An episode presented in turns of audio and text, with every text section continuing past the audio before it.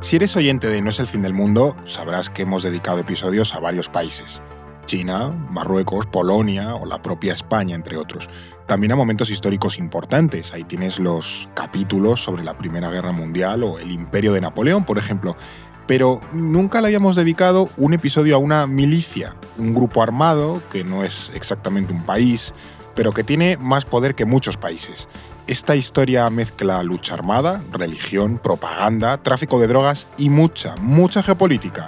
Hoy en No es el fin del mundo vamos a hablar de Hezbollah. No es el fin del mundo, el podcast semanal del orden mundial. Quizá nunca habías escuchado hablar de Hezbollah, ha sido muy reciente, pero desde que empezó la guerra en la Franja de Gaza, el nuevo conflicto en la Franja de Gaza, estoy seguro de que habrás oído este nombre más de una vez. Pero es tan poderoso este grupo como dicen exactamente cuál es su historia.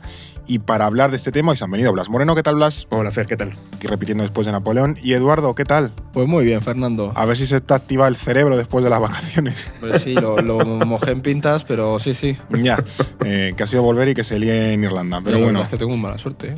Hoy vamos a hablar de Hezbollah, no confundir con Hasbullah, eh, este es otro. También puede casi merecer un episodio. De hecho, tenemos un artículo en el mundial sobre Hezbollah. Pero no, hoy vamos a hablar de Hezbollah, que se parecen fonéticamente. Em, ya hemos dado algunas eh, pistas ¿no? de, por dónde va el tema de hoy, pero precisamente por qué le vamos a dedicar un episodio a Hezbollah. Pues Fer, por dos razones principales. En primer lugar, porque es un actor muy importante en el conflicto árabo-israelí en los últimos años, hasta el punto de que podemos decir que se ha convertido, sin ninguna duda, en el principal enemigo militar que tiene Israel. Se habla mucho de Irán como el enemigo, digamos, más importante, pero en realidad, si Irán quisiera entrar en guerra con Israel, lo que haría sería lanzar a Hezbollah primero, digamos, ¿no? Como, como su lugarteniente. Eh, y de hecho, había muchísimo miedo a que Hezbollah entrara en la guerra con Israel tras el ataque de Hamas, que acabas de mencionar, la guerra en la Franja de Gaza.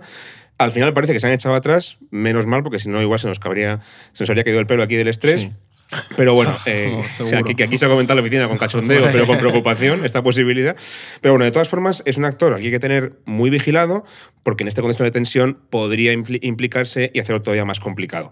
Eso es el primer motivo. El segundo motivo, Fer, es que Hezbollah está considerada nada menos como la milicia más importante y más poderosa del mundo que se dice pronto, sí, sí. es un grupo tan fuerte y con una historia tan interesante que no podíamos dejar de dedicarle un episodio entero a nuestro, de nuestro podcast en, en No es el fin del mundo. Y luego hay un tercer elemento, un bonus track, que es que personalmente soy un friki de Líbano. Estuve allí hace unos meses viajando por el país y me encanta. Así que creo que es un tema muy chulo. Este es un capítulo Homer que, que Blas quería sacar. Claro, este es mi caprichito. Ha dicho esto, venga. Eduardo, no enmiendes las vacaciones de los demás cuando básicamente. Que yo soy el único que puede hablar de sus vacaciones. Claro. Y Blas está aquí hablando del Líbano. País al que vas de vacaciones, país del que tenemos que hacer un capítulo. Pero este ha sido capricho de Blas. Blas yo quiero hablar del Líbano, de Hezbollah. Pues como, vamos no a hablar de Hezbollah. Como no ha pasado nada en Oriente Próximo últimamente, no hay ninguna justicia te digo, menos mal que te fuiste de vacaciones hace unos meses y no en estos Y, y no ahora. Sí, hubiera sido complicado. De hecho, bueno, muchos, muchos occidentales tuvieron que salir del Líbano, las, las, embajadas evacuaron a sus nacionales de allí porque no se podía estar, por, lo, que, sea, por, el, por el riesgo que, que, había. Bueno, una de las cosas más interesantes de, de Hezbollah es precisamente que no son una milicia armada como tantas otras. Es decir, no pensemos solo en un grupo paramilitar, sino que abarca eh, muchísimo más. Sí, la concepción de, de, Hezbollah es bastante amplia y de hecho ya el nombre te da algunas pistas, porque Hezbollah significa partido de Dios, ¿no? lo que habla de, de religión, pero también de política. Lo primero que hay que decir es que son un grupo árabe chií de Líbano, es decir, un pequeño país vecino de Israel, también de Siria, tendrá creo que el tamaño de Murcia, tiene Líbano. Todo... menos que la región de Murcia, que es que es la hostia. Pues es que hagámonos una idea, ¿no? Líbano titular es la Murcia de Oriente Próximo. Podríamos decirlo, muchísimo más importante a nivel geopolítico, pero sí, a nivel de tamaño sí. Hezbollah, ¿vale? Tiene una ideología revolucionaria e islamista. Eso es otro factor importante. De hecho, se inspiran y son fieles aliados de la República Islámica de Irán, que es su principal apoyo militar y, económico.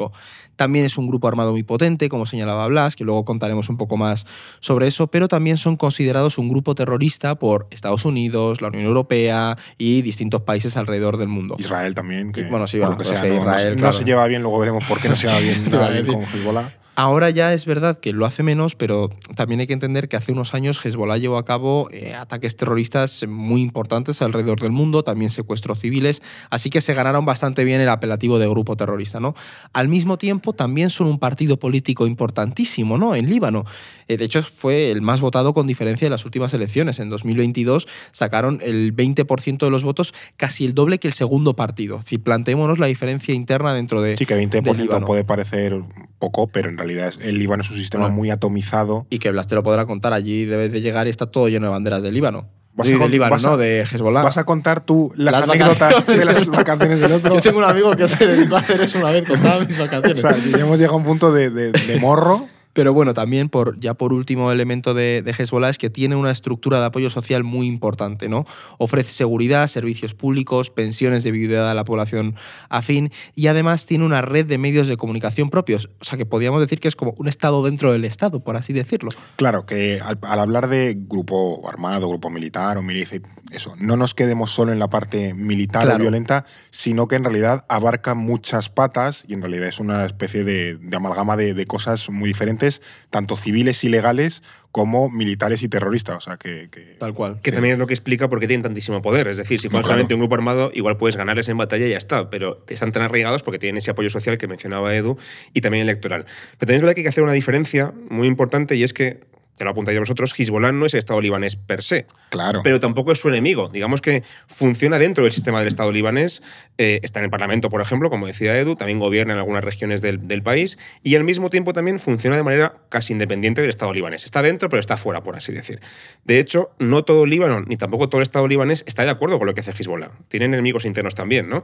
Pero es verdad que también las otras facciones enemigas de Hezbollah no tienen el poder suficiente como para acabar con ellos. Es decir, Claro. tienen que convivir, no les queda otra. Como si no tienen otro remedio. De hecho, luego lo contaremos, Fer, la última vez que intentaron la otra facción, las otras facciones enemigas de Hezbollah, acabar con ellos, que fue en 2008, casi provocan una guerra civil. Hubo tiros en las calles en Beirut, en la capital, o sea que Mm. fue una cosa muy seria. Lo que sí que podemos decir es que eh, el brazo armado de Hezbollah es más poderoso incluso que el propio ejército libanés, que esto es, Es muy fuerte. locura, ¿eh? Es un grupo armado dentro del país que tiene más poder que el ejército de, de ese país. ¿no? Pero que a la vez no intenta controlar el Estado. Es como, bueno, yo estoy aquí, a mí mientras, mientras vosotros me Así dejéis de en paz. facto lo controlas. Claro. Sí, pero van un poco a su bola. No, no intentan, Sí. digamos, reivindicarse como el Estado, ni tampoco asumen esa responsabilidad, por ejemplo, a nivel diplomático, ni nada. Ellos van a su bola, le- les importa controlar lo que controlan y que, como dice Fer, que tampoco les molesten. ¿no? De hecho, controlan buena parte del país a nivel territorial y en esas zonas prácticamente gobiernan ellos por su cuenta. Son fuertes sobre todo en tres zonas diferentes. Eh, lo que se llama el Valle del Bekaa, que es la zona noreste, digamos, la que pega con Siria. También en la zona sur, que es tradicionalmente la zona chií y que es la que utilizan para atacar a Israel, desde allí es de donde lanzan todos sus misiles, digamos. Y luego el corazón de su poder es la mitad sur de la capital, de Beirut, que está llena de población chií que emigró del campo hace muchísimos años, que se asentó allí en esos barrios muy pobres, masificados Claro. de, de gente que emigra del campo. Es la zona que se llama Dajilla, que luego mencionaremos porque es muy importante, porque es, digamos, el corazón del poder, el cuartel general de, de Hezbollah, por así Mm. decir. Un ejemplo muy sencillo que yo vi, por ejemplo, y que cualquier viajero puede ver si llega a, a Líbano por el aeropuerto de Beirut, es que si coges un taxi para ir a la ciudad, que está más al norte que el aeropuerto, digamos que atraviesas ese barrio de chiíes, que es el corazón del poder de Hezbollah, y para llegar a la ciudad hay dos grandes avenidas principales que cruzan esos barrios. Mm. Eh, ¿Sabéis cómo se llaman las calles? Es A ver. bastante loco. Una se llama Hafez al-Assad, es decir, el dictador de Siria, que es el padre del actual dic- dictador de. Siria, y la otra es Avenida Ayatollah Khomeini. O sea, ahí ya te da un poco Bueno. las claves, ¿no? Por lo menos van de frente. Sí, Claro, sí, vamos, no, no- no se- esconden. prioridades. Y esas calles están llenas, como decía antes eh, Edu, de banderas de Hezbollah, de carteles con las fotos de los líderes de Hezbollah o de líderes internacionales como de Khomeini, por ejemplo, carteles con las caras de los mártires que han muerto en, ba- en batalla. Es decir, es toda una propaganda constante de Hezbollah en toda su, su zona territorial, por así decirlo. Hay un halcón estadounidense, eh, le da una- un síncope. No, vamos, yo, yo estaba allí de turista flipando con lo que estaba viendo. Hombre, también entiendo que es una forma como de reivindicar el control de esos. Como, mira, aquí mando Hombre, yo. Si pones una foto mi- del Ayatollah Khomeini en Claro. la calle, entiendo que para reivindicar. No, bueno, yo qué sé, pero que en otras zonas a lo mejor chi es El de. póster que pones en el cuarto. Efectivamente. No, pero yo qué sé, pues de Hafez el Assad, eh, que al final es un, un- ya un dirigente merecerían muerto de, de merecerían un Siria. capítulo eh, la dinastía Assad. Sí, es un temón. Sí, sí, cuando le dediquemos un capítulo a, a Siria. Es que si no, si no acabamos haciendo eh, capítulos de países todo el rato, nos quedamos sin países. O sea, eso es un, es un pozo finito. Ta- también os diré que si también hacemos un capítulo de Líbano, os puedo contar en detalle que esto pasa también en zonas que no son chiíes. Por ejemplo, las zonas cristianas está lleno de vírgenes, de santos, de cruces, de caras de Cristo. O sea, es una cosa. Cada uno reivindica su identidad Qué como pastiche. puede, ¿sabes? En una acera vírgenes, en la otra el Ayatollah Khomeini. Bueno, pero es que así. en el fondo representa un poco el Líbano. Claro, eso. y en la zona suní, eso ya fue lo que me dejó loquísimo, fotos de Saddam Hussein. Bueno, eh, yo.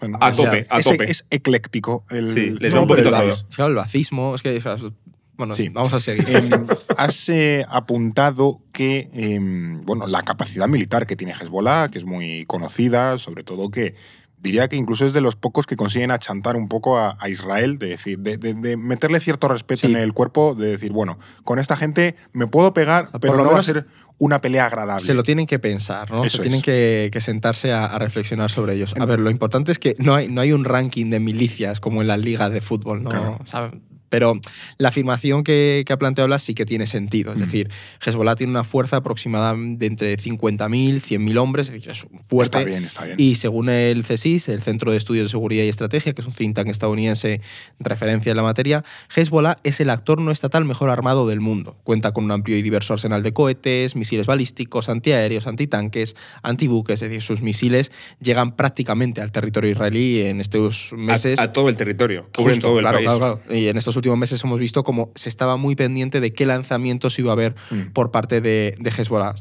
De hecho, se estima que su arsenal está en torno a 150.000 misiles y no son precisamente Joder. petardos caseros como estos de Hamas. ¿sabes? No los han hecho con tubos de, de Hezbollah agua. de- no, son, PVC. no son falleros. No, porque además, ¿qué ocurre? Que cuentan con el apoyo claro de, de Irán y de Siria, ¿no? que son quienes le proporcionan dinero, armamento, apoyo diplomático, incluso formación en, en sus cuadros militares. Y quizá lo más eh, importante es que son un grupo con experiencia militar, porque ya han luchado contra Israel varias veces, que luego lo repasaremos, y de hecho son quizá el único actor árabe, incluyendo a, a estados, que ha librado guerras contra Israel y ha salido bien parado, que para mí eso es una de las cosas más Tiene mérito, como ya vimos en el episodio de- del conflicto árabe-israelí. Claro, porque quizá no ganó. Oye, vale, yo no te he ganado, pero desde luego tampoco perdió, ¿no? Y eso es una cosa que Siria, Egipto o Jordania no pueden decir. Mm. No, está claro que, que Hezbollah es un actor eh, muy potente, que ya tienes que ser poderoso para que precisamente a Israel le genere ese cierto respeto, era lo que hablábamos. Eh, luego creo que es interesante que hablemos o, detallemos un poco más las guerras entre Israel y Hezbollah, pero la pregunta que, me hago ahora mismo, y que quizás se están haciendo quienes nos estén escuchando o viendo en, YouTube, es cómo ha conseguido un grupo así convertirse en una fuerza tan eh, poderosa, sobre todo sabiendo que nace en Líbano, parte de Líbano, que es un, es un país no muy, no muy rico. Era, tenido sus momentos de esplendor, pero lleva bastante tiempo en, en franca decadencia, es muy pequeño, tampoco tiene mucha población. Es decir, ¿cómo sale alguien tan poderoso de un sitio tan poco poderoso? Pues hay dos, eh, yo diría que hay dos factores clave. Primero, la relación con Irán. Hezbollah surge inspirada y apoyada por la República Islámica de Irán. Y el otro es el rechazo a Israel y Occidente. Y es que Hezbollah nace con el claro objetivo de luchar contra Israel, la destrucción de, del Estado de Israel, que de hecho no, ni lo reconocen, de Israel, el enemigo sionista, por así decirlo. Pero para entender esto, primero hay que dar un poco de contexto, ¿vale? Mm. Líbano, como tú decías, es un país eh, pequeño, como decíamos, la región de Murcia más o menos, para tener un poco un marco Una referencia geográfica. claro. Haremos alguna vez un episodio sobre la región de Murcia y su geopolítica. A lo mejor algún día hacemos la geopolítica de, de Murcia, que Oye, también nos escucha mucha gente desde Murcia. Yo, y, me, y fue espectacular la vez que yo fui a dar allí una conferencia en representación del orden mundial, comí mm, de puta madre y me flipó Murcia. Pero bueno, tú te comiste la hoja del limón de... no, no, probé- no probé los paparajotes, no había en, la, en Pero el Murcia es muy, es muy bonito y se come genial. Es espectacular, a mí me Sí, flipó. sí. La catedral de Murcia es, es magnífica. Pero bueno, volviendo al Líbano, a la Sí, Murcia, hay que- a la Murcia cru- del Levante. Crucemos eh, el, el Mesino. Mediterráneo, sí. Una de las razones también para entender el surgimiento de Hezbollah es que es muy complejo Líbano. Hay reconocidas 18 comunidades religiosas distintas, ¿vale? Una de las más numerosas es- son los musulmanes chiíes, que representan entre el 30 y el 30 y 40% de los libaneses, Sí. pero históricamente siempre han sido la clase más baja y oprimida, ¿no? La mayoría son campesinos, como mencionaba Blas, que habían emigrado a, a la capital, población que vive en el campo eh, y, y han se han hacinado en barrios pobres de la periferia de, de zonas como el sur de, Sí, lo, de lo que decía eh, Blas de la inmigración rural a la ciudad, Claro, que sí. se sienten en barrios periféricos. Económicamente no eran una, era una masa grande, pero no una masa potente a Ya, nivel económico. ya. ¿no? no tenían acceso a ese poder político que el Líbano siempre ha estado en, maso- en manos de los cristianos maronitas, Sí. que esta rama antes, que era la mayoritaria antiguamente, también es la más rica y la que históricamente ha gobernado el, el país. Pero claro, esto no podía ser siempre así, ¿no? porque antes, tarde o temprano, tenía que surgir un movimiento que capitalizara todo ese hartazgo y esos deseos de los chiíes de, de- de reclamar sus derechos. Claro, y que quiere equilibrar un poco la balanza política que en Líbano siempre ha sido como muy Sí, muy- difícil de, equilibrar. Eso es. Y en este contexto es cuando surge, en el año 1900 1974, perdón, lo que se llamó el movimiento de los desposeídos, que el nombre ya te dice un poco de qué va el rollo. Sí. Lo funda un tal Musa al-Sart. Menciono este nombre porque es crucial. Este señor proviene de una importantísima familia de Oriente Próximo que básicamente descienden del séptimo imán de los chiíes, o sea, vienen de todo el pedigrí, digamos, de, de la religión en, en la, en la región, y también descienden a través de, de ese imán chií del mismo profeta Mahoma, o sea, es que tienen Sí. totalmente la Esta conexión. ¿no? historia, eh, disclaimer, eh, la contamos en el Leo Me Explica de los suníes y Sí, los es chiíes. verdad. De la Toda la historia del, del cisma del Islam, de dónde surgen los suníes, de dónde surgen los chiíes. Y si tienes curiosidad, luego póntelo y así te queda más claro. La cosa es que esta familia de Al-Sart es, como digo, muy relevante a todo, a nivel regional incluso. Han dado, por ejemplo, un primer ministro en Irak en los años 40. El actual eh, líder de una de las facciones más importantes en este país, en Irak, también es pariente de este tío que fundó la, facción en Líbano. Es decir, es gente muy influyente en, en toda la región. Y el caso es que Sart, que en aquel momento era un clérigo y tenía una gran ambición de reforma social, y con ese pedigrí además, pues, digamos, familiar, no tarda en convertirse en todo el líder, en el líder, digamos, principal de los chiíes en Líbano. Funda, como os digo, el movimiento en el año 74 y es justo antes, por cierto, de que empiece la guerra civil en el Líbano en el año Mm, 75. Buen timing, ¿eh? Ahí buscó el momento No, oportuno, no venir. ¿Qué ocurre? Que Sar tampoco tuvo mucho tiempo de verlo, de verlo crecer este movimiento porque se convirtió prontísimo en un mártir. Viaja a Libia en el 78, cuatro años después de montar el, el movimiento, invitado por el coronel Gaddafi, que ya gobernaba en ese, en ese país, Sí. y desaparece sospechosamente en ese, en ese viaje, no se sabe muy bien por qué. Todo apunta a que Gaddafi ordenó ejecutarle, debe ser que se enfadaron en alguna cena que tuvieron allí Joder, y le pegó dos tiros, o sea, tal cual. Eso es lo Madre que mía. no se sabe a ciencia cierta, pero es la teoría más, más, más lógica, ¿no? La cena más cara. Ya. Fíjate, vas a, vas a invitado y te pegan. Eh, Qué anfitrión. el caso, es, en el desierto. el ¿eh? caso es que se convierte en un icono para los chiíes en Líbano y, y también en toda la región. Y de hecho puedes ver su foto, antes que decíamos, ¿no? Fotos de Khomeini. o- Lamani, sí. También ves fotos de este señor Es en todas partes. Las llevan en las manifestaciones, ¿eh? Sí, ya, ya. O por las carreteras vas por la carretera y en la mediana hay fotos de, de este tío, ¿no? Por ejemplo. Y de hecho, ¿os acordáis que antes mencio- mencionaba dos avenidas que cruzan Sí. eh, Beirut de norte a sur? La, la avenida Assad y la avenida Khomeini. Bueno, pues la avenida que cruza perpendicularmente a esta se llama eh, Musa al-Sard. O sea, de Ah, nuevo, el simbolismo. decir, otra vez. une.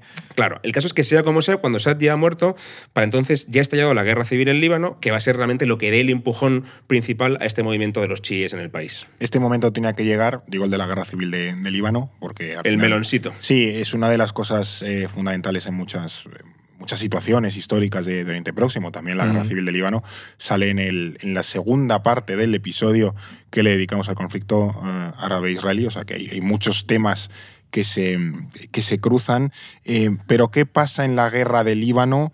Y también porque es importante eh, para conocer ese surgimiento de Hezbollah como, como grupo armado. Pues a ver, en resumen, y voy a simplificarlo mucho, ¿vale? En 1975 estalla la guerra civil de, Sí. de Líbano porque los cristianos, la clase alta y dominante del país, tenía miedo de perder el poder con la llegada de cientos de, de refugiados palestinos, incluido miles de milicianos de la OLP, ¿no? Que estaban usando el la, Líbano. la resistencia palestina. sí. Exactamente, que estaban usando el Líbano como base de operaciones para atacar a Israel. Mm. Así que estalla la guerra. Primero es una guerra civil, que es complicadísima, con muchas facciones, que, que cambian completa, de cambio, cambian de bando Todo el rato, Sí, ¿no? es- las constantemente. alianzas. Sí. Hoy no toca extendernos en esto, que podríamos hacer otro capi. Cuando No, el hombre, de la historia del Líbano, eso es, eso ahí es, lo contamos. El caso es que en el 82 Israel aprovecha todo este lío para invadir Líbano y echar de allí al OLP, que esto lo contasteis en el capítulo. Lo consigue tras una campaña de sangre y fuego y sobre eso, pues que se me vayan a, a leerlo tranquilamente, o sea, a, ver el- a escuchar el capítulo que profundizáis ahí.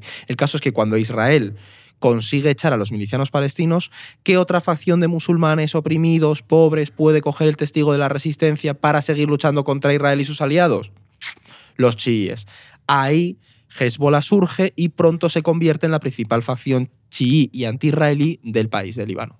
Y luego, claro, entiendo que, eh, bueno, que, que Hezbollah no es la única facción de los chiíes, es decir, al final tú has dicho que son entre un 30-40% de la población, Sí. entonces tendrán una representación política más o menos variada.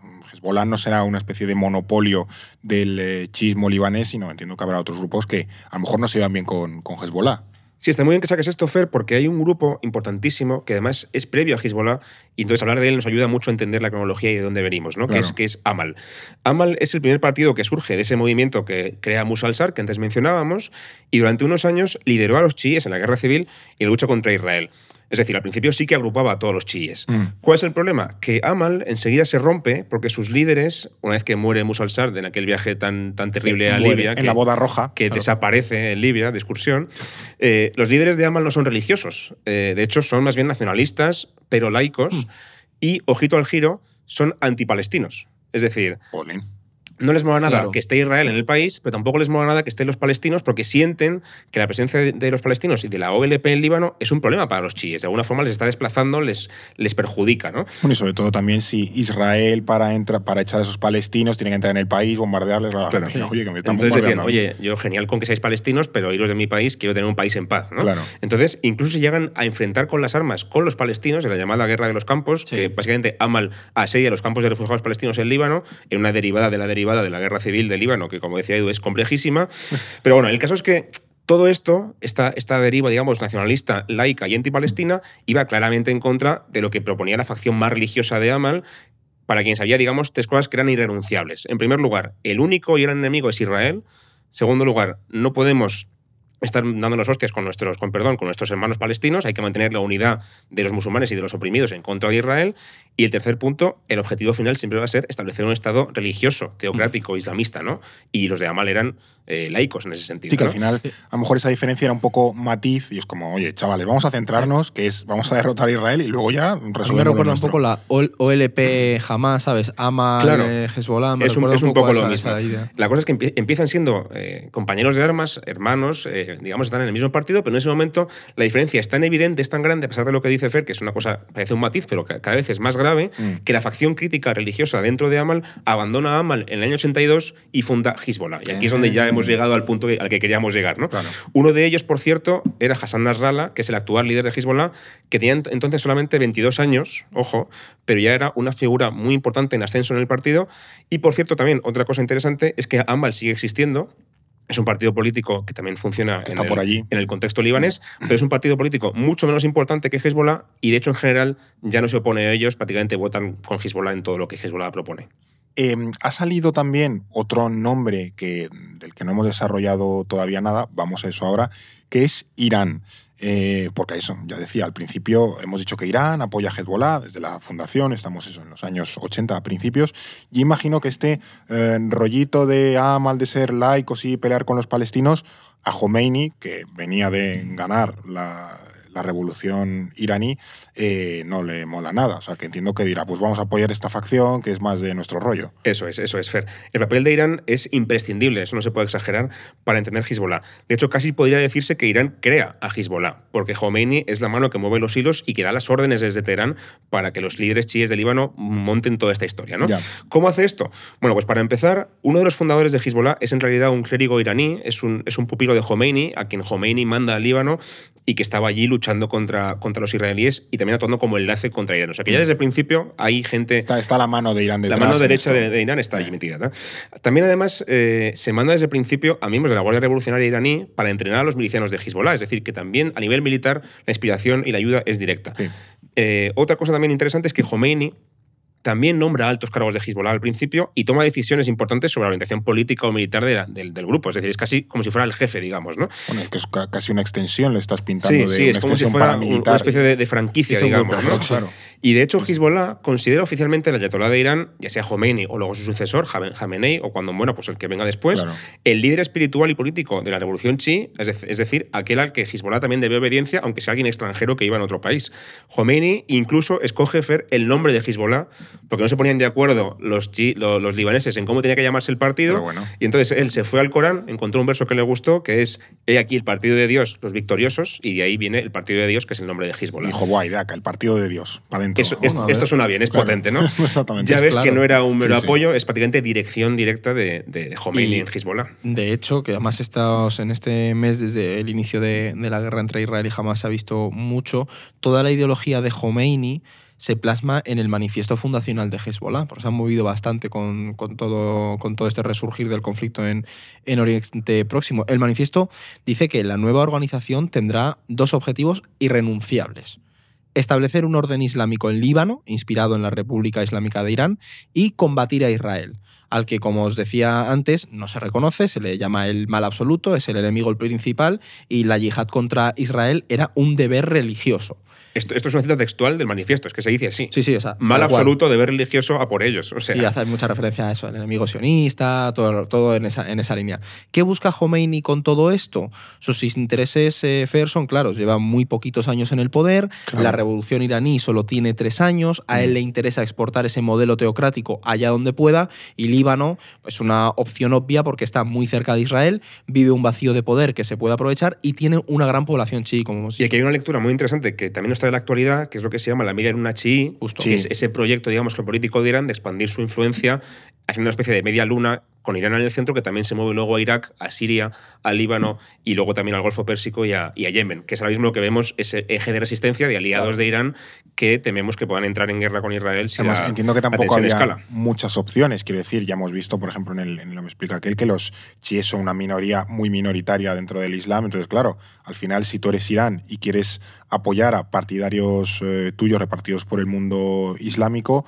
pues eh, no tienes mucho margen, porque tenemos los hutíes en Yemen, un poquito Siria, los al-Assad en, Siria, Irak, Hezbollah, algunos claro, Irak un poquito, pero ya está. El problema es que en aquel momento en Irak gobernaba Saddam Hussein, que era el archienemigo de Khomeini, Claro. que luego había una guerra. con- Efectivamente, ¿sabes? que luego, si no ya, había entrado en guerra, bueno, de hecho entra en guerra en el 80, En el luego 80. con, con este, Irán hasta el este 88. movimiento le permitió a Khomeini aliarse con la Siria de los Assad, que no es mm, un régimen religioso, pero sí que tienen enemigos comunes. Bueno, es pues la, como- la antítesis del nacionalismo árabe. Claro, pero tiene enemigos comunes, pues como Occidente, Israel, el Sí, Irak de, sí, de- sí. de Saddam. Así que Siria, un poco de rebote, se convertirá, que lo hemos visto ya hoy en día, en otro gran padrino y aliado de Hezbollah, y todavía de hecho sigue siéndolo.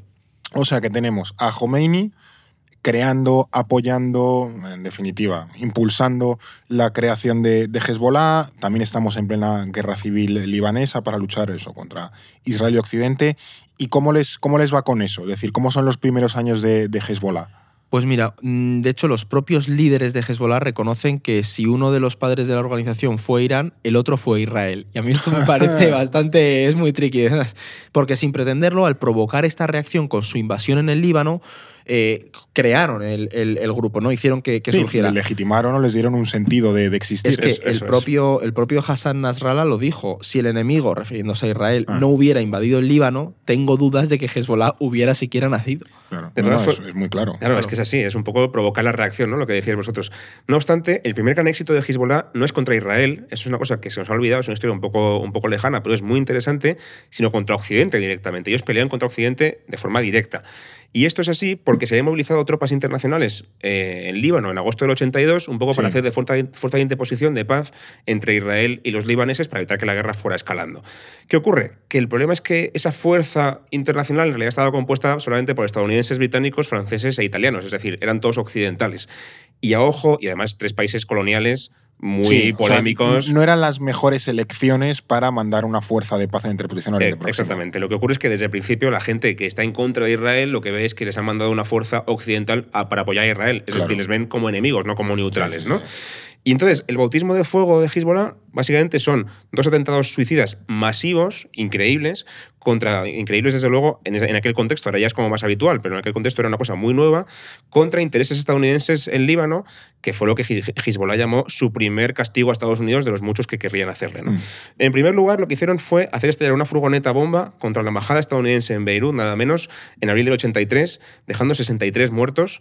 De hecho, este es el primer ataque de este estilo contra una embajada estadounidense en cualquier lugar del mundo. Es una Es cosa que eso bastante- iba a decir que me suena que este ataque es el primer atentado suicida que se utiliza en el, o sea, con motivaciones, yihadistas, podemos, Es que- podemos decir. Yo recuerdo que Blas y yo en la carrera estudiábamos terrorismo como asignatura Eh. y esto se mencionaba, cómo esto posteriormente inspiró mucho a los ataques que vimos de Al Qaeda en, en Kenia Claro, claro. contra las embajadas. Estos abrieron un poco la lata de, y los otros dijeron, ah, que esto, esto se puede Claro. hacer y funciona. Sí, pues sí, mira, sí. la voy a usar yo también. Creo que no es el primero, pero vamos, debe ser el segundo o el tercero. Están ahí, ahí. Mm. Y es justo lo que ves, lo que decís, que empezó, digamos, a impulsar esta idea de igual un tío con un coche bomba puede hacer un- muchísimo más daño de lo que podría claro. hacer alguien sin, sin suicidarse, ¿no?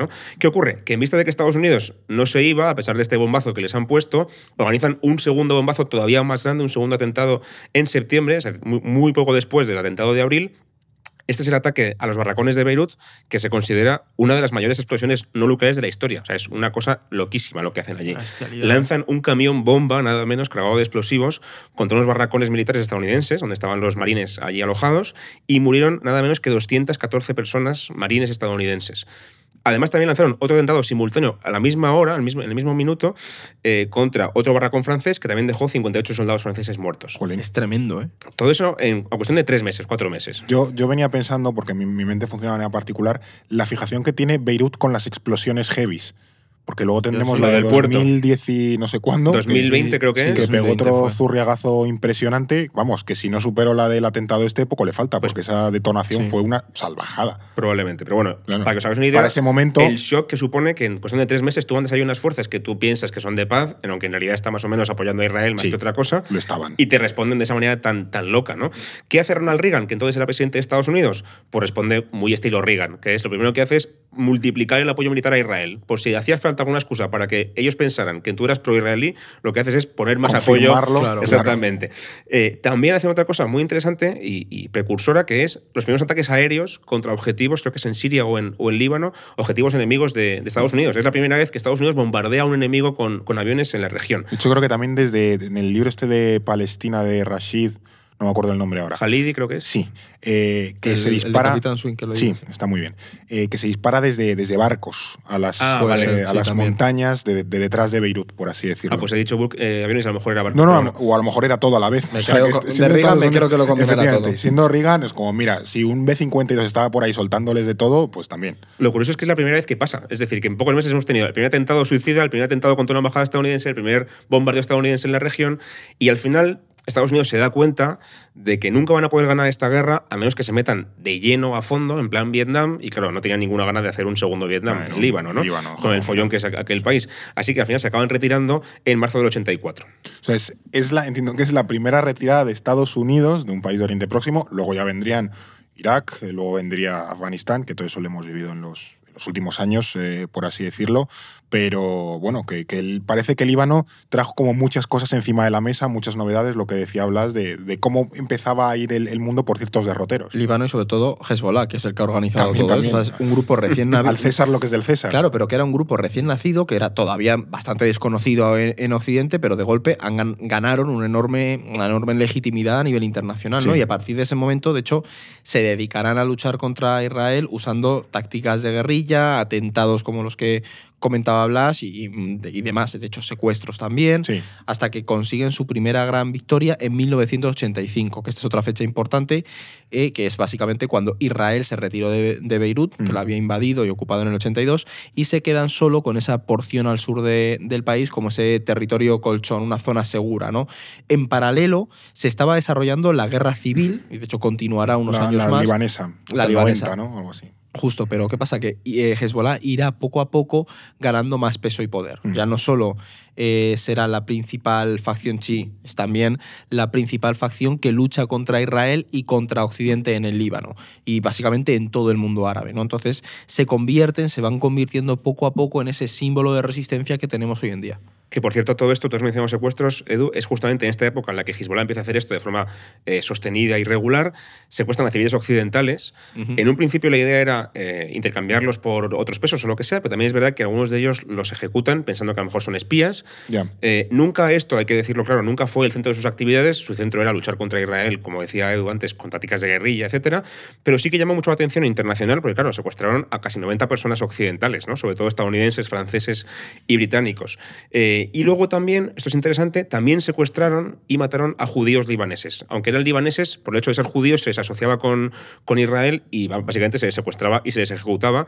Una cosa que tampoco era rara en el contexto de la guerra civil del Líbano, lo hacían todas las Todo el mundo, facciones, pero eso no, tampoco quita gravedad Sí, bueno, a que, que, lo y que les hacía también lo que hablábamos antes, ¿no? Merecedores evidentes de la etiqueta de grupo terrorista Claro, o grupo criminal, porque al final, claro, si vas organizando atentados, te vas cargando gente secuestrada, o sea, es como, Sí. tío. 100%. Y aquí, por cierto, quería recomendar un libro Ah, mira, Ah. tenemos la, la primera La primera del que es este libro, Beware the Small States, de David Lo Hirst. acerco a la cámara. Sí, Mira, eh, gracias.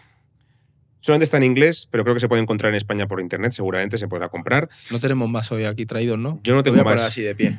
Venga, sí, venga, a, ver, si no se te cae, porque es de tapa blanda y eso es- se, cae. Son muy peligrosos. Te, te nombramos encargado de la Ingeniero. protección del libro. Está, mira, abierto así. Ingeniero luego- de libros. Hala. Básicamente este libro es un repaso de la historia del siglo XX del Líbano. A mí me flipó. Es verdad que, como os decía al principio, soy muy friki de esto y cuando me fui de viaje me, es- me es lo metí. tochete, ¿eh? Es tochete, Blas, pero es el libro del que he sacado la información para este, para, para este podcast, para este programa y está súper bien resumida la historia del país. Muy compleja, pero muy chula. Habrá que leerlo, Fernando. Sí. eh, Pero bueno, hay, cola. Ahora- venimos de leer sobre la Primera Guerra Mundial, sobre Napoleón. Ahora. Necesito una novelita. Eh. Teo va al campo. Claro.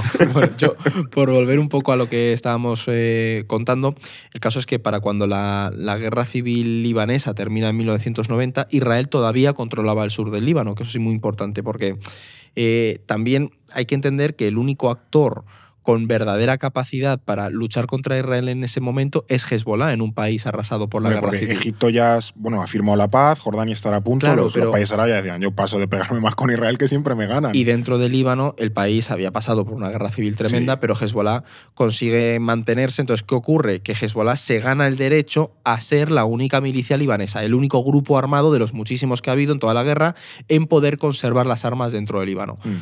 ¿Qué pasa? Hezbollah ya no es una milicia dentro de esas marañas de milicias en una guerra civil. Ahora es la única milicia que defiende el Líbano entero de un invasor extranjero que sigue teniendo presencia en el país. ¿no?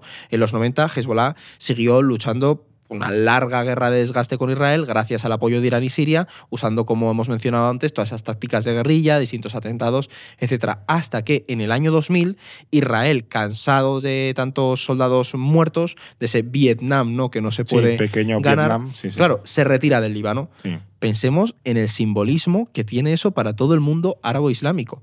Es decir, todo lo que había hecho Hezbollah, una simple milicia, ha sido la única fuerza árabe que ha conseguido expulsar de su territorio a la potencia israelí. Es que es muy bestia. No, no, te- tenía, tenía mérito. Y Claro. más sobre todo eso después de todas las guerras árabe-israelíes y, demás. Y, la con, un- OLP y, y tal. con unos países árabes que estaban, bueno, miraban para otro lado, que ya pasaban un poco, ¿no? El auge de popularidad y legitimidad para Hezbollah es enorme Mm. en el Líbano, pero también en el mundo árabe. Incluso también entre algunos cristianos libaneses, ¿no? Ese momento, esa victoria, es el mm, momento clave que explica cómo estamos ahora mismo en, en el país y cómo está Hezbollah dentro de Oriente Próximo. Claro. Eh, tú estabas tan tranquilo además porque no hemos hecho momento mercadillo. Así que creo que va a ir tocando. Hola. ¿Por Sí, de repente, ¿no? Ha sido como muy aleatorio ahora. Soy, soy un ninja, chaval, un ninja de las ondas. Entonces, a- ahora tenemos la maravillosa libreta del orden mundial que eh, te puedes eh, llevar ahora para casa porque te la mandamos eh, si vives en España. Em, y con el código podcast, además, tenemos un 10% de descuento.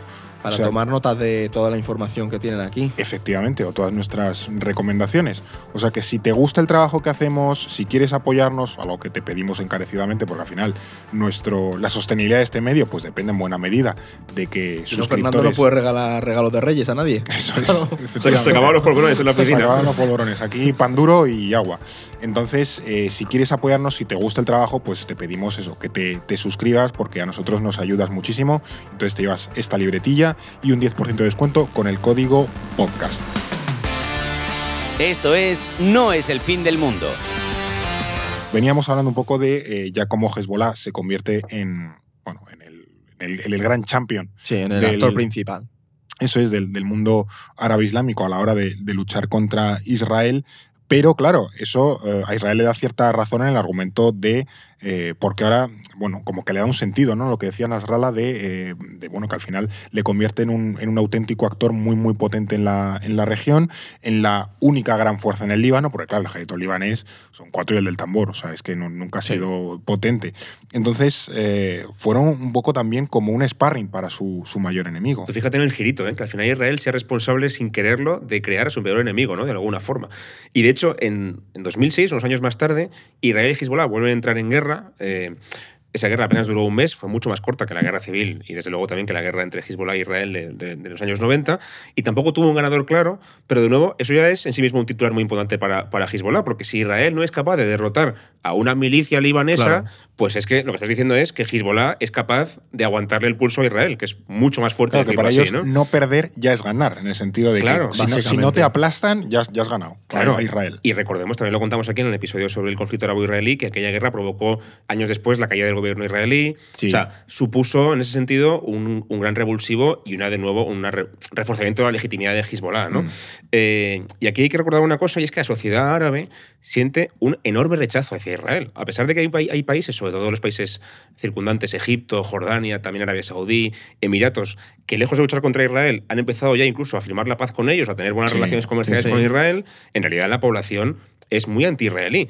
¿Qué ocurre? Que ningún país árabe ha ganado una guerra contra Israel nunca, que yo recuerde, vamos. No. Ni siquiera han luchado con ellos desde el año 73, en la guerra del Yom Kippur, que también perdieron.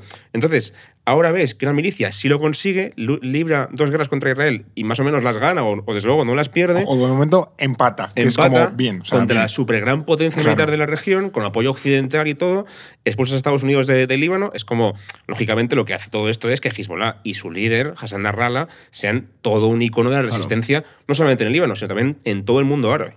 Hablemos un poco de este, de este señor, de, de, Hassan Nasrallah, que, bueno, le hemos mencionado un poco de pasada, pero, jolín, le hemos dicho que es la, es la cabeza de, de Hezbollah. ¿Quién es este señor? ¿De, ¿De, dónde aparece? ¿Cuándo aparece? Pues mira, Nasrallah mm, Fer es un personaje fascinante, ¿vale? O sea, fascinante en el, en el, aspecto de entender cómo ha ¿Tiene, crecido ¿tiene su figura. avenida con, con su pues, careto? Pues no lo sé, la verdad. Me pillas en eso. A lo mejor todavía no, no se ha ganado suficientes méritos. Bueno, en un futuro la tendrá, pero yo Seguro. creo que seguramente tenga. Fotos de él en todas partes, eso sí ya, te lo garantizo. Pues entonces tendrá avenida. Es un líder muy carismático, muy famoso en todo el mundo árabe por sus discursos muy encendidos, ¿vale? Ejerce tanto de jefe militar como de jefe religioso y político. Y vive escondido en algún lugar de la Dajilla, que es ese barrio chií de Beirut, que es el corazón del poder de Hezbollah que mencionaba antes Blas. Que por cierto, la dajilla también da nombre a la doctrina dajilla. Que es, es que yo lo venía pensando. Sí, claro. Viene, viene, de... Eso es. Es una doctrina militar israelí que se inventa en la guerra de 2006, esa que mencionábamos antes, que consiste básicamente en arrasar toda una zona urbana o un pueblo o un barrio de una ciudad más grande con el objetivo de echar de allí o de acabar con un grupo terrorista, un grupo armado como Hezbollah o como Hamas. ¿Qué ocurre? La demostración en 2006 es que la doctrina no funciona porque Narrala sigue claro. vivo, no se ha acabado claro, con él es, y Hezbollah es el sigue campeón del escondite este hombre. Ya, o sea, no le encuentras, lleva, no le sacas de ningún lado. Lleva años, pero bueno, esa doctrina lo que sí que explica también un poco es cómo ha actuado Israel en Gaza ahora mismo, que su estrategia es arrasar Gaza es a costa de dejar a muchísimos sí. muertos civiles para intentar de alguna manera acabar con Hamas. Y... Que, eso, que eso sorprende mucho, ¿no? Porque Israel arrasa de manera tan brutal como áreas civiles, o sea, es una doctrina eh, sí, conocida sí, y que, aprendió, y que se desarrolló como deliberada, buscada por Israel, pero que no está claro que sea exitosa a pesar de que causa tantísima destrucción y muerte. Claro. Eh, volvamos a Nasrallah a ver de dónde sale este señor. Este hombre llegó en el poder, en el, llegó al, al, poder de a dirigir Hezbollah en el 92, ¿no? Como sucesor de ese primer líder de, de Hezbollah que había sido asesinado por, por Israel. Ah. Y hay dos datos que ya te dicen qué clase de persona debe ser este hombre. Primero fue elegido por unanimidad solo dos días más tarde de, del asesinato. Y el otro es su juventud. Llegó al poder con 32 años. Es que flipa. Tenía... O sea, con, con, mi edad. Y con yo, tu edad. Yo no tengo todavía ningún y tú estás aquí, estás aquí con nosotros en sudadera hablando de. Tres, de él, tres pringados, ¿sabes? Eso es, efectivamente. Pero flipar, la vida. Tenía 22 años cuando abandona a Amal y se, y se mete a Hezbollah y solamente en 10 años consigue ascender hasta llegar a ser el líder de la organización. O sea, es una locura. Claro, y eso, eso tal cual. Y además, si ves su historia, es también bastante épica de dónde viene este hombre, que parece que estoy yo aquí admirándole, pero te pones a como personaje, claro, un eh, personaje político. No es que seamos fans de Nasrallah, claro, no tengo pero hay que un póster de él, pero hay que estudiarle. es curioso eh, ver sus orígenes. ¿no? Nació en una familia pobre, su padre era verdulero en un suburbio de Beirut, se afilió a Amal, ¿no? es el gran partido chica mencionado Blas, se afilió a él con solo 15, y con 15 años, perdón, se fue a estudiar teología chií a Irak. ¿Qué pasa? Que cuando volvió era un absoluto friki, un fan de Khomeini y de hecho lo consideraba la personalidad más importante del siglo XX. Se fue metiendo de lleno en política y empezó ya poco a poco a ascender en Hezbollah por su oratoria y también por sus dotes organizativas. De hecho, todo el mundo reconoce que Nasrallah ha sido clave para transformar Hezbollah en lo que es hoy en día. ¿no? Cuando él llegó, la organización era un pequeño un grupo muy cerrado, muy radical, Hombre, una, conocido... era una escisión, al final, era lo que estábamos hablando. Claro, ¿no? pero estaba, era conocido sobre todo por los ataques suicidas, por ese- esa beligerancia, ¿no? Él lo ha convertido en una organización mucho mayor, que ha capilarizado mejor dentro, ha permeado dentro de, todo el, sistema libanés, ¿no? Ahora es la más grande de Líbano. Es una mezcla entre un movimiento de masas, un partido político con un núcleo muy fiel y discipli- disciplinado, también una guerrilla profesional, ¿no?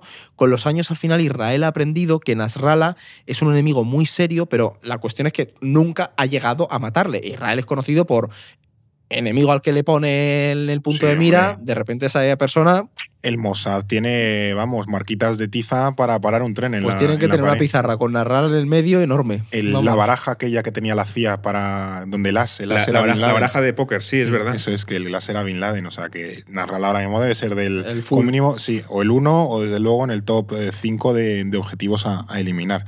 Eh, Edu estaba mencionando que mm, Narrala es conocido por esos discursos, el carisma y tal, y quería preguntaros por eso porque antes decíamos que Hezbollah tiene varios medios de comunicación, no uno, varios medios de comunicación, es decir, que le dan muchísima importancia a la pata de información y propaganda, entiendo. Muchísimo, muchísimo, Fer. De hecho, Nasrallah sabe que para que Hezbollah siga teniendo el apoyo que tiene en Líbano y en todo el mundo árabe, tiene que controlar el relato de lo que está pasando, ¿no? Tiene que dar su versión de los hechos, ¿no? Y para eso tiene nada menos que tres medios de comunicación que yo haya encontrado, igual hay alguno más, pero, pero tres como mínimo, ¿no? Primero, un periódico que se llama Alajet, significa el pacto, es el pacto que tienes con Dios, siempre tiene eh, algún Claro, significado religioso todo esto, siempre. Una radio que se llama Al-Nur, la luz, de nuevo la luz de, de- De de la religión, Ah. y una televisión, que es la más importante, Almanar, que significa el faro, de nuevo, luz, tal. Almanar a mí sí me suena de... Almanar es sí. conocidillo porque además tiene versión en español Ah, mira. y eso. se lee mucho o tiene más o menos eh, cierta, cierta penetración en América Latina, donde Sí. también hay un público que recibe con buen grado los mensajes Luego, de luego Hezbollah. hablaremos de eso, sí, de la penetración de sí, Hezbollah en América Latina. Es decir, que evidentemente estos medios son propaganda, evidentemente. Nadie piensa que estos son medios serios que la versión de Hezbollah, ir a las- leer ya. información seria, ¿no? Pero es muy interesante leerlos o consultarlos porque ayudan a entender el discurso y el punto de vista que tiene Claro. Hezbollah y también Irán indirectamente de lo que está pasando en Oriente Próximo.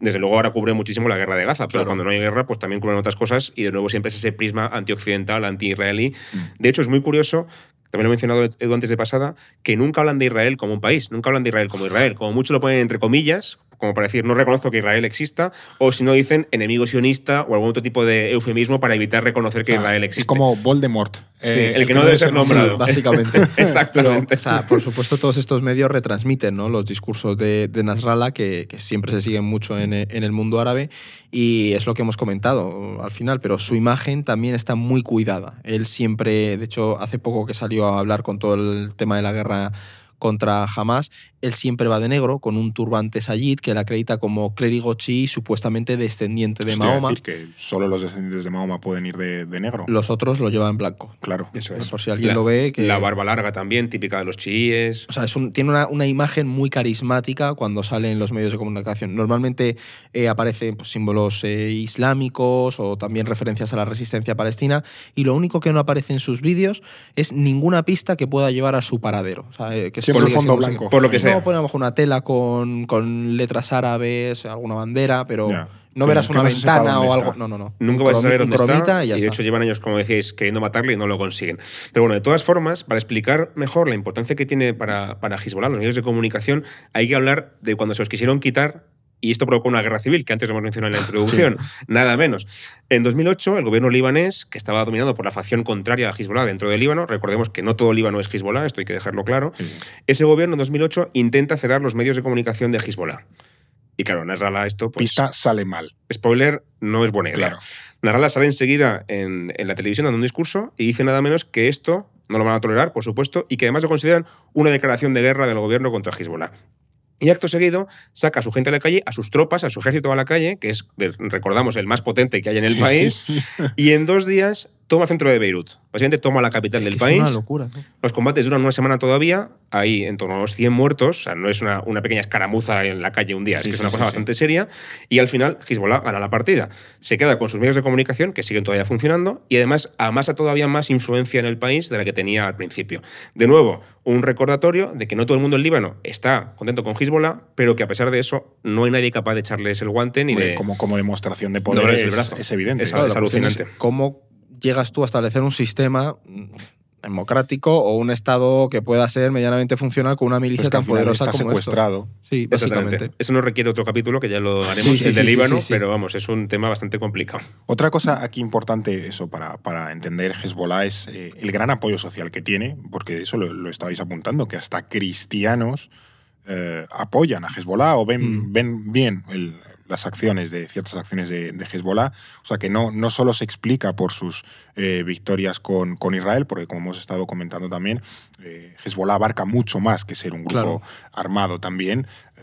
Si no me equivoco, porque actúa casi como seguridad social, entre comillas, o sistema de beneficencia o Claro. apoyo eh, de muchos libaneses. Cubre un poco esos huecos que deja el Estado. ¿no? Hay que tener en cuenta que Líbano es un país muy empobrecido, con una inflación muy alta, una deuda, deuda pública también disparada. Sí. Y recuerda que los chiíes, esa base de apoyo de, de Hezbollah, es la, un- es la comunidad más pobre del país. Entonces, así que desde que ha tenido medios, Hezbollah siempre ha invertido mucho dinero en, en comprar bocas, por así decirlo, Sí, ¿no? sí, sí. Eh, paga subsidios, financia escuelas, guarderías, da empleo, ayuda a las familias de los mártires, ¿no? Estos caídos en la lucha. Y todo esto sabiendo, recordando lo que decía Edu, de que Líbano es un país en una crisis enorme, Claro. política y económica. Para empezar, llevan un año sin presidente. Llevan un año en interinidad porque el presidente se fue de su cargo cuando le tocaba y, el No resto ha de- y los partidos no se ponen de acuerdo en elegir al nuevo, al nuevo cargo. Es decir, esto es un, un problema a nivel político.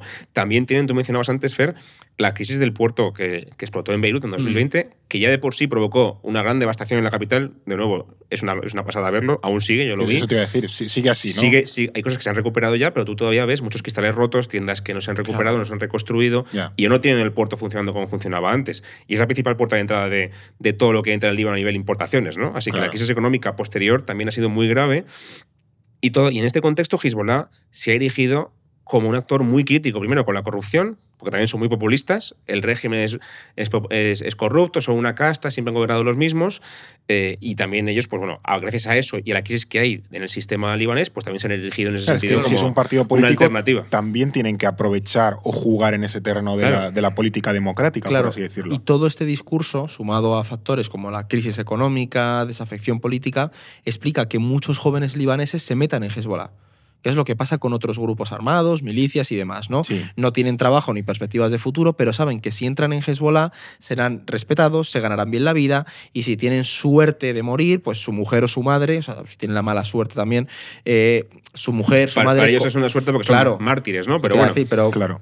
Mm, al final su mujer o su madre tendrán una pensión. Es decir, salga como salga la cosa, su familia va a tener eh, alimento o dinero por Un- lo menos para poder alimentarse. Claro, que eso, por ejemplo, eh, recuerdo también el caso de Daesh o incluso de los Es- cárteles del, narcotráfico, efectivamente, juegan mucho con esa idea de yo voy a, a generar redes de apoyo desde para Claro. precisamente generar cierta legitimidad paraestatal. Y, por ejemplo, hay una cosa que se asemeja al Shabab en Somalia. El Shabab en Somalia tiene programas sociales que hacen con los chavales. Por ejemplo, es muy curioso lo de limpian las playas. Eso choca mucho al, al verlo. Y en el caso de Hezbollah, por ejemplo, también tienen asociaciones deportivas y una, una, una organización de juventudes del partido, ¿no? Es decir, se convierten en un actor social de encuentro de, de esa comunidad. Sí, y Hezbollah. Mm. claro, hace mucho hincapié en reivindicar y cuidar a esos mártires que mencionaba Blas. Son Mm. uno de los ejes también de esa lucha por la resistencia. Entonces, se genera una conexión con las familias de los que ya no están también. bueno, de hecho tienen hasta un museo de la resistencia en la que desde luego exhiben un montón de trofeos de guerra y de banderas y cosas en su guerra contra Israel. Y también hay un cementerio de mártires que está, por supuesto, lleno de carteles de los mártires que también se pueden ver en la carretera de todas formas, pero bueno, que es muy interesante la que tengan carretera un del. Líbano, eso es... Es, es una galería de fotos de mártires, es, es alucinante. Pero bueno, de todas formas, no pensemos de nuevo que el apoyo a Hezbollah es abrumador en el país. La clave de su éxito, en realidad, es que ostentan el poder, pero no asumen la responsabilidad de ostentarlo. Es decir, Claro. no son el gobierno. No tienen la responsabilidad de pagar las pensiones si, si el sistema se quiebra. ¿no? No. Entonces, nadie tampoco les puede pedir responsabilidad porque ellos no la, no, la, no la han pedido en ese sentido. ¿no? no gobiernan para todo el mundo, pero sí que controlan el país de forma indirecta. Lo tienen secuestrado, como tú decías Claro. muy bien, Fer. ¿Qué ocurre? Los cristianos que es la población de clase media, los cristianos y también la población de clase media urbana laica, que a lo mejor eran musulmanes pero que ya han dejado un poco de creer en esa religión. Esa gente más, más moderna y más cosmopolita está muy en contra de Hezbollah por muchas razones, sobre todo Claro. la religiosidad tan, tan conservadora, la violencia, que ese control. convertir al Líbano en un estado, estado islámico en el sentido de un Claro, literal, país, como Irán. Sí, efectivamente, sí, como una, Irán. una teocracia. Exactamente, Entonces, exactamente. toda la gente que mira más a Europa y que es internacional y que a lo mejor estudia en Estados Unidos, que tiene más dinero, Mm. no les gusta nada lo que hace Hezbollah, ¿no? ¿Qué pasa? Que a medida que Hezbollah se mete en el sistema político, económico, militar del país, también eh, ellos han caído en esas cosas que criticaban al principio. Es decir, también son un régimen corrupto. Claro. También tienen tejemanejes políticos. También Claro. son responsables, por ejemplo, de que no haya presidente, porque ellos Claro. también tienen votos en el Parlamento Claro. y los utilizan en su beneficio para vetar, digamos, al candidato que no les guste.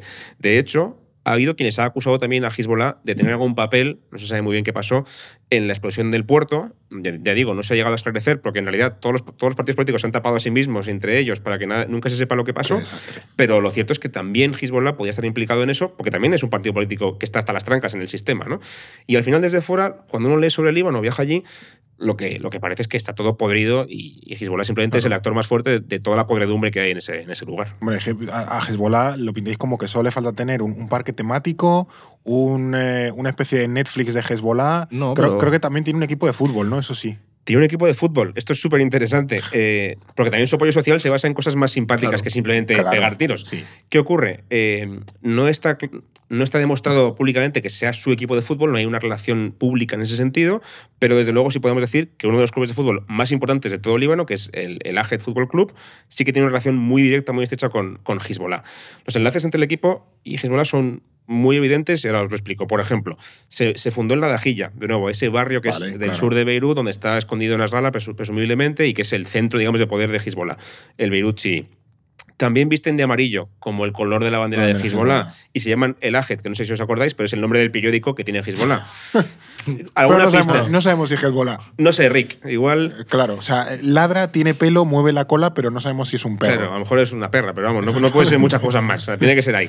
El caso es que el Ajet, eh, hasta hace unos pocos años, era un equipo de segunda fila, estaba en primera división, pero no ganaba mucho. Ganaban siempre los, equipos tradicionales de Beirut, que son más bien del Islam suní o, o cristianos. Pero en los últimos años ha ganado seis de los ocho campeonatos de la Liga Nacional del Líbano. O sea, de repente se ha, pasado a ser el, el amo de la liga, ¿no? Y eso también es una metáfora, en, en mi opinión, de ese poder creciente que tiene Hezbollah y el chiismo en el país, que viene un poco dado también de que el fútbol también Claro. tiene esa manifestación al final. Hemos estado hablando, bueno, más allá de- de- del equipo de fútbol, de los eh, programas sociales, de tener 150.000 misiles y tal. Todo esto, o sea, ¿de dónde salen los monises? La guita. Mano. La, la viruta, exactamente. La- ¿De, dónde, de dónde saca Hezbollah toda la, la pasta para mantener este pedazo de sistema y lo que hemos dicho, en un país pobre como es Líbano, mega endeudado, al borde de la quiebra desde toda la vida? Entonces, ¿de dónde saca, no sé, la pasta? En primer lugar, lo más evidente es que mucha parte del dinero y también las armas más sofisticadas se las, se las da a Irán y también Sí. Siria en menor medida, ¿no? Y, y eso también hay que decirlo. Pero es verdad que a pesar de que el apoyo externo es muy importante para Hezbollah, Hezbollah ya ha conseguido sostenerse, sostenerse a sí misma, ya son autosuficientes a nivel económico y también bastante a nivel militar. Para empezar, por ejemplo, con el cobro de impuestos y, y gestión, digamos, pública, simplemente de ser un paraestado dentro del Estado. O Ellos sea, que también, también gestionan. Cobran sus impuestos y sus vainas. Yo creo que sí, porque el Estado libanés es que no funciona en muchos Claro, sitios. ya. Entonces, al final, ellos ocupan ese, ese hueco, ¿no? Bueno. Eh, y también, otra cosa muy loca que tiene eh, Hezbollah de conseguir financiación es el tráfico de drogas, que ya faltaba la guinda del pastel. Eso sí que da dinero. Claro, lo hace- hacen todo, solamente les faltaba eh, Sí, la droga. la verdad es que sí. Pues prácticamente todos los grupos eh, estos al final acaban Al Qaeda también, el Estado Islámico también pasaba. Al Qaeda Sí. no, Al Qaeda no. Al Qaeda yo no creo lo que sé. tenía pelea con el Estado Islámico por el tema de las drogas. Pero desde ¿no? luego Daesh lo hacía. Daesh lo hacía fijo. Al Vamos. Qaeda, mira, estoy yo ahí dudando. La cosa es que de nuevo también Hezbollah que iba en una liga superior a los demás, porque tiene hasta contactos con los cárteles Ah, bueno, latinoamericanos. es que Sí. eso, eso, es, eso, es, eso es un pepino de historia. O sea, el tema de la penetración de Hezbollah en América Latina. De hecho, nosotros tenemos un artículo muy bueno en, en el orden mundial que, que repasa que tenía todo hace esto. unos Sí, sí, añitos sí. el artículo, pero está muy bien, es verdad. Yo, por, por resumirlo, ¿vale? Hezbollah tiene presencia en América Latina, contactos más o menos cercanos con, con tanto con narcos como con gobiernos, y todo esto lo han conseguido gracias a, a tres elementos, te diría. Primero, que hay mucho negocio en América Latina, ¿no? Y, Vaya y el hombre. dinero, el dinero atrae a gente, Sí, el sí, dinero sí, sí, atrae sí. dinero también. Pues luego, que hay una enorme diáspora libanesa en la región, sobre todo eso en la cuenca caribeña hay la zona de Venezuela, hay mucho. Pero Shakira no es de origen libanés. Yo estaba hecho, pensando en. Shakira. Sí, sí, sí, sí. Pues que no tiene nada que ver con Hezbollah, me parece, pero hubo bueno. mucha Bueno, aquí nos ha dejado de ver pasta. Líbano, bueno, ahora ya lo ha aceptado, creo, sí, ¿no? No, pero nos ha dejado de ver pasta. Ah, no sé, yo de esas cosas no me entero. El momento derivada del Sí, podcast, claro. totalmente. Pero sí, Shakira al final representa un poco esa diáspora libanesa, también hay mucho sirio y luego también es verdad que muchos países latinoamericanos tienen cercanía ideológica con Hezbollah, con Palestina, con Irán, en cuanto a que son muy antiestadounidenses, ¿saben? Puede- Comparten puedes eso. decir Venezuela. O sea, Bueno, sí.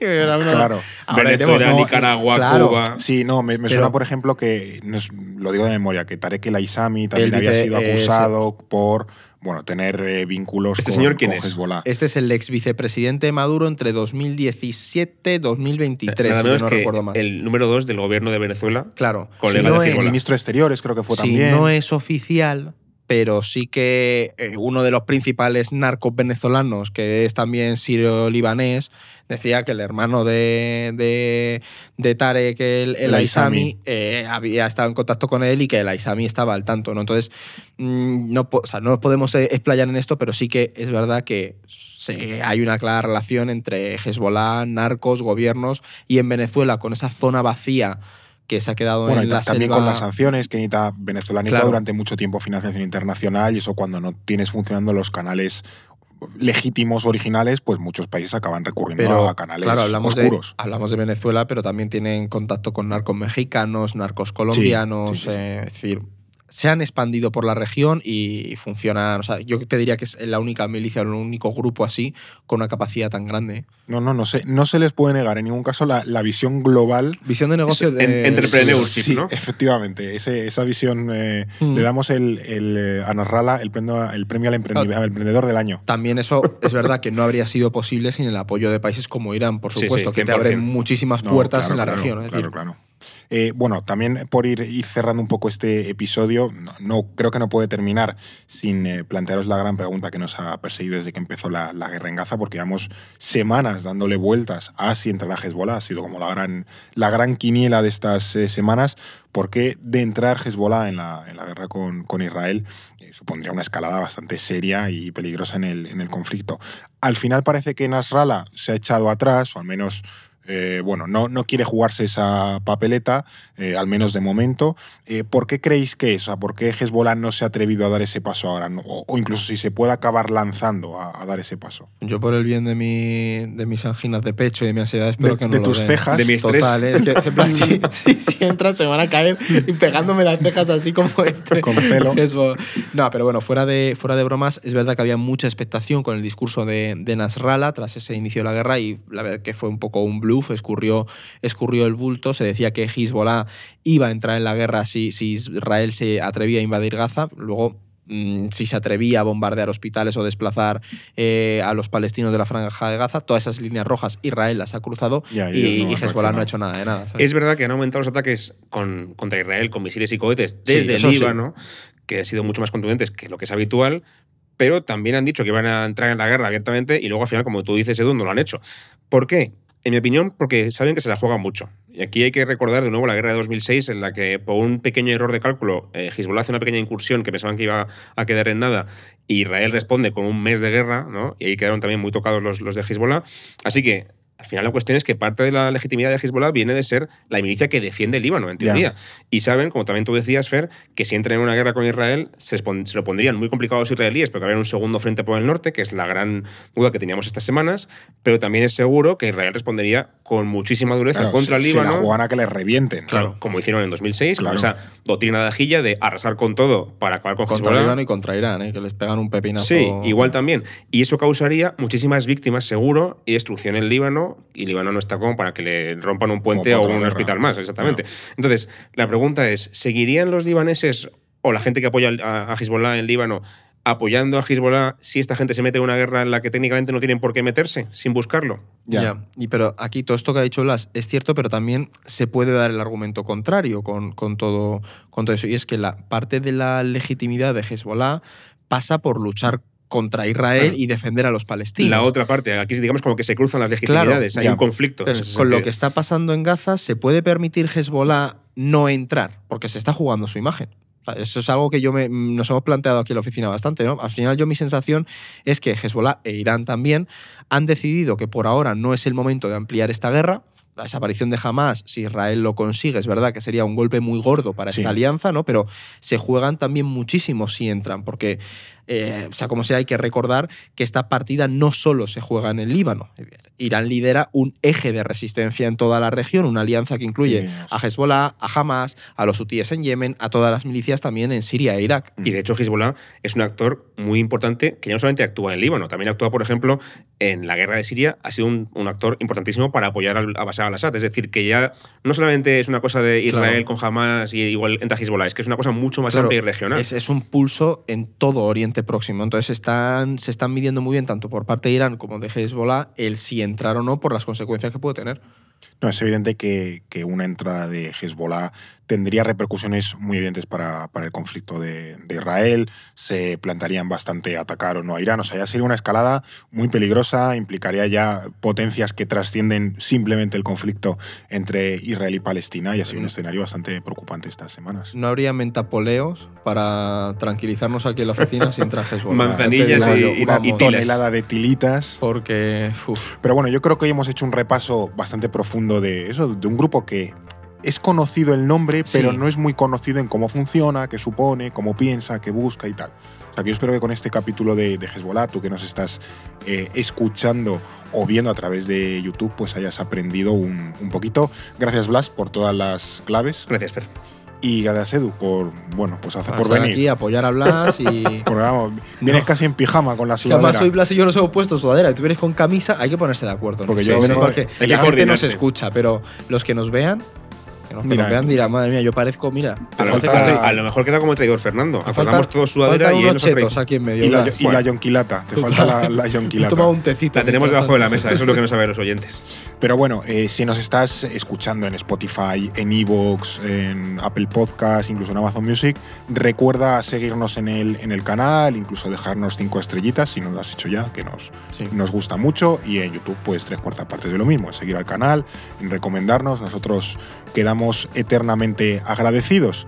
Y además, pues bueno, estas semanas te, te esperaremos en próximos episodios de, de No es el fin del mundo. No es el fin del mundo, el podcast semanal del orden mundial. Producido por The Voice Village. Dirección Eduardo Saldaña. Conducido por Fernando Arancón y guion de David Gómez y Alba Leiva. Producción ejecutiva Ricardo Villa. Diseño de sonido y sintonía original Pablo de Diego.